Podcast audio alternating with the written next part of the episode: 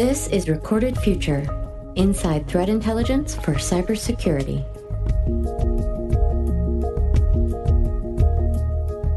Hello, everyone, and welcome to episode 88 of the Recorded Future podcast. I'm Dave Bittner from the Cyberwire.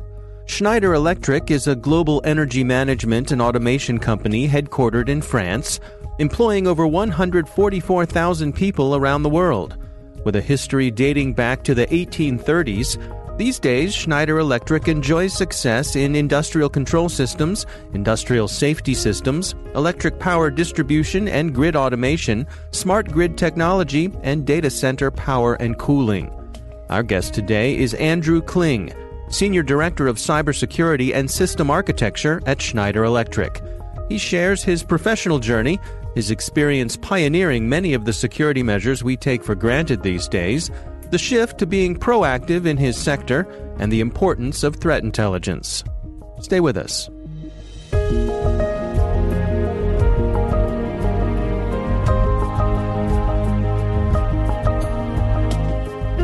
Many years ago, gosh, I've, I've really stopped counting, um, but it's over 10 years. The, the topic of how do we how do we authenticate users? How do we authorize the certain functions that they have access to started to come up um, while I was working at Schneider, then Invensys. And we started working through what the strategy would be. And I had rec- made some recommendations, though I wasn't in charge of it at the time, made some recommendations about adopting uh, some industry standards and moving in that direction well as as organizations go they thought they could do a better job of, of this and they went and tried to invent a security layer of their own. Um, and after about a year of that um, they came back and said uh, this isn't working andy so uh, we want to put you in charge and really it kind of took off from there. Um, we started addressing finding vulnerabilities addressing them building in layers of of cyber features into our products and i've just been uh, picking up steam ever since. Well, uh, so let's explore that a little bit. I mean, can you describe to us uh, what was the lay of the land there at Schneider, and so what were some of the specific challenges you were up against? So, so at the time, uh, we had both a Windows offer and a Linux offer. Actually, it was Solaris at the time, a Unix offer, Solaris. Hmm. It was primarily focused in our DCS space, although we did have safety offer, we did have SCADA offers they really hadn't come into my my uh, picture at the time, and really they were developed as many legacy applications were without an SDL, without a secure development lifecycle, without really acknowledging that cybersecurity was going to be something important. Uh, I could see that. I could clearly see that it was going to be uh, something that was going to be of critical critical nature going forward in how we developed applications. You know, it was really about bringing awareness to the organization. So we were very lucky to have a few champions who um, were at that senior level, not quite executive level, but at the senior level, and they brought they brought an awareness to the organization that there at least has to be some attention that's paid here. So I think we we were very lucky to have those those early champions because they they allowed us to get a program started. Th- those early early days, um, we really got the seeds planted, and we really started to make some some good progress. And it may say, sound very strange to say good progress. What was good progress, Andy? Um, we got rid of we got rid of a fixed password. You know that was that was something very significant at the time. Everybody thought it was fine to have um, fixed credentials to log into the application. Everything running under admin.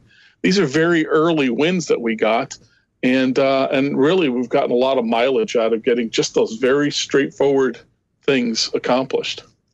Can you give us some insight? What was it like getting buy-in for these sorts of things? What, what was the what was the diplomacy like on your end?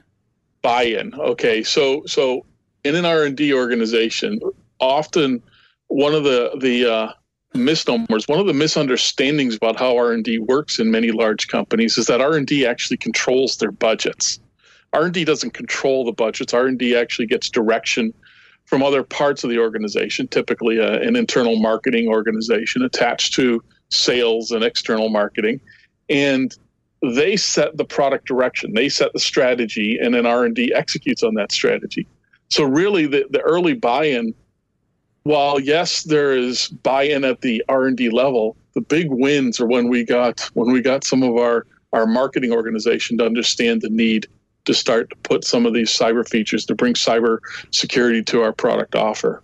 And then what you could see literally were light bulbs going off all around the organization. There, even today, we all experience um, people who acknowledge cybersecurity as something important and execute it as part of their jobs. But then there are people who get it, where the light bulb has gone off and they understand that cybersecurity is more than just about building security, preventing people from having access to your product. It's about bringing a, a different type, a different way of thinking about quality, the quality of the product you're building, the robustness of the product that you're building. And those early wins were those people where these light bulbs were going off.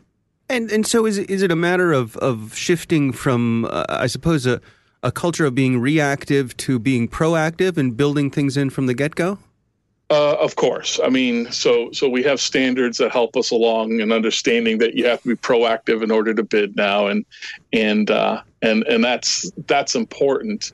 There's still a large amount of of reactivity in the market. You know, whether you want to lead or follow um, is is a strategic decision, and sometimes committing too early is as important as committing too late.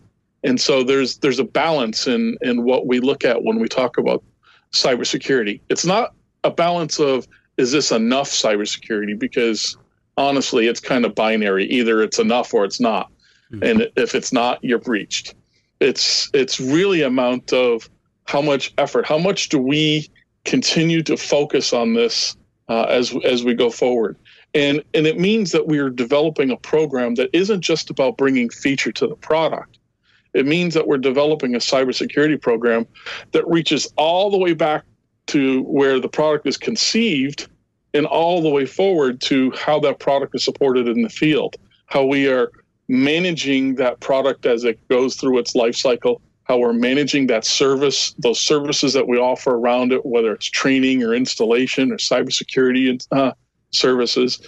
It's really about the, the maturity of the program that we bring as we're looking forward. I, I guess you know your question was: is it proactive or reactive? Uh, there's a balance there. Is really hmm. what I'm trying to say. Yeah, and and I, I suppose I mean it's also something that. Um, at this point in the game, security can't be grafted on after the fact. It has to be part of the process from the get go. Correct. Correct. That uh, you know, even even when you try to graft it on, or or uh, as as some of our very large oil and gas customers have pointed out, they call it bolted on security.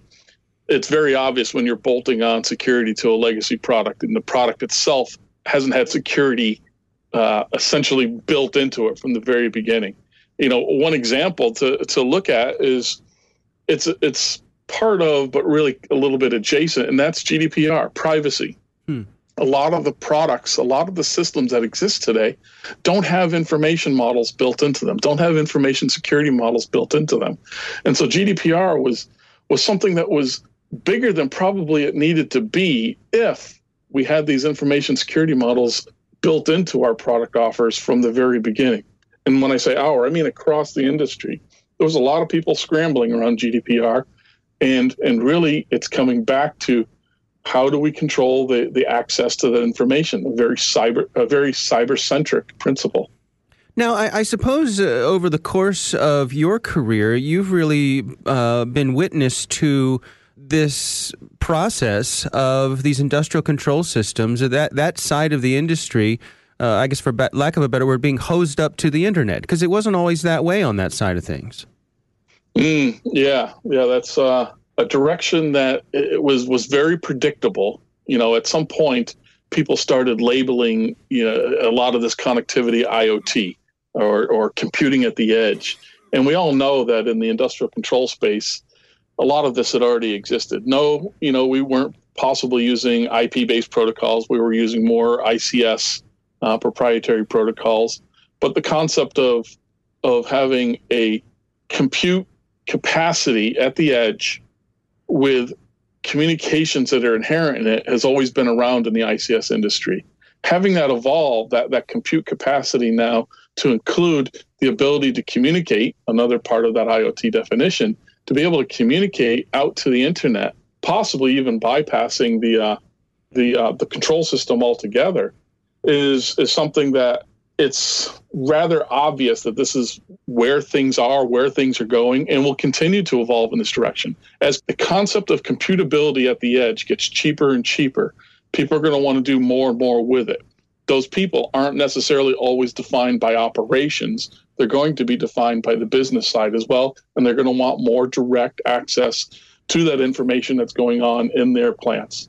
This will allow them to pick up the speed of their business. So it's it's it's very natural this this progression, and you can you can continue to play it out forward and and really sort of anticipate where it's going to be going. And where do you suppose it's going? Where I suppose it's going is you're going to be looking at layers of compute resource. You're going to start to think about running your applications where it makes the most sense, not necessarily where it's driven just by process efficiency, but perhaps driven by other factors like like cost. We'll just pick cost or security. You know, and, and you may execute your application in a more secure location or a more cost effective location because you have more direct access to the to those inputs coming from the uh, coming from the process itself. Now, this isn't to say that that process control goes away. Of course not. Uh, process controls um, is is uh, very fixed in in our world. But the fact that, say, a business may want to build a, um, a thermometric model of, of a reaction, and they may want to do this using thermal imaging cameras instead of a, a series of sensors. That may be something that the business may want to do, and they may want access directly to this information. So they may be reaching directly down to the process to get access to this information, bypass the uh, the process control system. Now, they may then make a business decision about how to affect how to tune that process. They may want to say um, you know the cost of energy is going down or or these raw material costs are, are shifting in price. Let's adjust the the plant based on a business decision not just the traditional uh, efficiency reason. Yeah i mean that's an interesting point because i, I think um, you, you, can't discount the fact that these are businesses, and so there are competitive forces at play as well. And this brings in a whole different line of security challenges then. You know who has access to this information? Um, how fast do you need? One of the challenges that we have right now is how fast do you need access to these inputs? Yet you still have to secure them. You know so we all know that there's there's an awareness that's being driven across the ICS industry about layer zero, layer one, basically inputs uh, and outputs, and and the cybersecurity that exists at those levels, and and what can we do about them? And if you just start to apply traditional cybersecurity thinking, you you start to get in trouble really quick because you know you can't say drop hardware based encryption on an input sensor that requires sub millisecond um, response times hmm. that you, you simply can't drive it that fast. But you do need to bring cybersecurity to it. These are the kind of challenges that that IoT, that this this connecting of this information to other parts of the business, say it's the internet or not, doesn't matter, but other parts of the business. And you're going to be really challenged with having to come up with some unique ways to bring cybersecurity to this to this new world. Uh, so I, I want to uh, switch gears a little bit and talk about um, threat intelligence. Um, let, us just start off uh, at a high level. I mean, what part do you think threat intelligence plays in the kind of work that you do? It's interesting. You know, each year when I work with my team, I try to pick a theme that I'm going to be focusing on for the year. And one of the things that I picked this year, one of the top things I picked was to stop focusing on just the SDL to help us find vulnerabilities to help us understand what it is that we're supposed to be fixing in our products. Yes, the SDL is is uh, is a very very powerful tool um, in in helping drive consistency in our, our product development across our organizations. But what I wanted to think about was think like the attackers. They're not saying what's the most severe vulnerability that they have. I'm going to attack there. They're saying what tools do I have at my disposal? What techniques do I use? And I'm going to come in wherever that vulnerability is, at whatever level. So an SDL, you know, drives you to think about the most severe vulnerabilities first, addressing those. And there's a certain logic to that, of course. But you have to think about threat intelligence as part of the story. You have to think about where your adversaries are, where the advanced persistent threats are, where the emerging the emerging viruses are and what they're taking advantage of and you need to incorporate that into your prioritization scheme. Prioritization scheme being that scheme that drives your backlog, how you sort your backlog. So you're working on the most important. No, now I'm not saying the most severe. I'm saying the most important vulnerabilities first, so that you're addressing the highest risk items first. Yeah, and it's a really interesting insight. I'm curious, you know, how much, uh, what part do you believe that automation plays in this? I'm thinking of things like artificial intelligence, being able to to filter that fire hose of information before it gets to your analysts. Yeah, you know, traditional traditional web searches, you know, searching for keywords. There's a place for that. You know, it's it's part of the uh, the the if you want to call it the stack of technologies that you could use for for threat intelligence. But at some point, when you're say say a person in my position, I have multiple product lines that I'm responsible for. There are many, many, many technologies that are used across the uh, the 600 or, or 800 engineers that we have in our organization, this part of the Schneider Electric organization. How do I keep track of all that? How do even even a, a team of security engineers think about that? And it's too much. So you have to start thinking about can you use an AI to parse the language? Can you use an AI to parse the language and start to pull out metadata, to start to pull out themes in the discussion to help narrow your your awareness, your search um, towards towards threat intelligence that makes the most sense for us. Now, I'm not I'm not condoning that that we start trolling the dark web and, and looking in, in uh, all those dangerous places around there. There are there are organizations that do that. I do think that we should be partnered with those kinds of organizations. You know, I talk about with my with my own organization, we talk about yes, the the public facing threat intelligence that is sort of that first layer, and those AI tools are going to provide great resource to help narrow that that that fire hose of, of data down into some information that we can we can uh, process.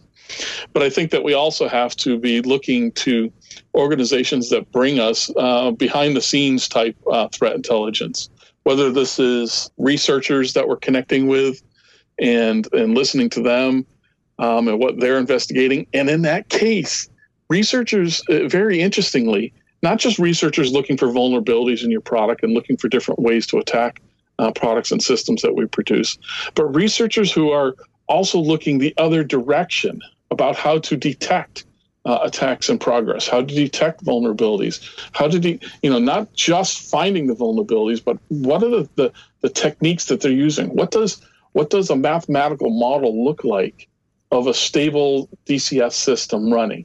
And if you see some sort of of change in that mathematical model, can you identify a, a cyber attack in process? These are the kind of, of researchers that, that we also try to engage with so that we can sort of see what's what's coming from their direction and and knowing that the threat the the threat actors are also thinking in these terms. How do they come into a system more stealthily?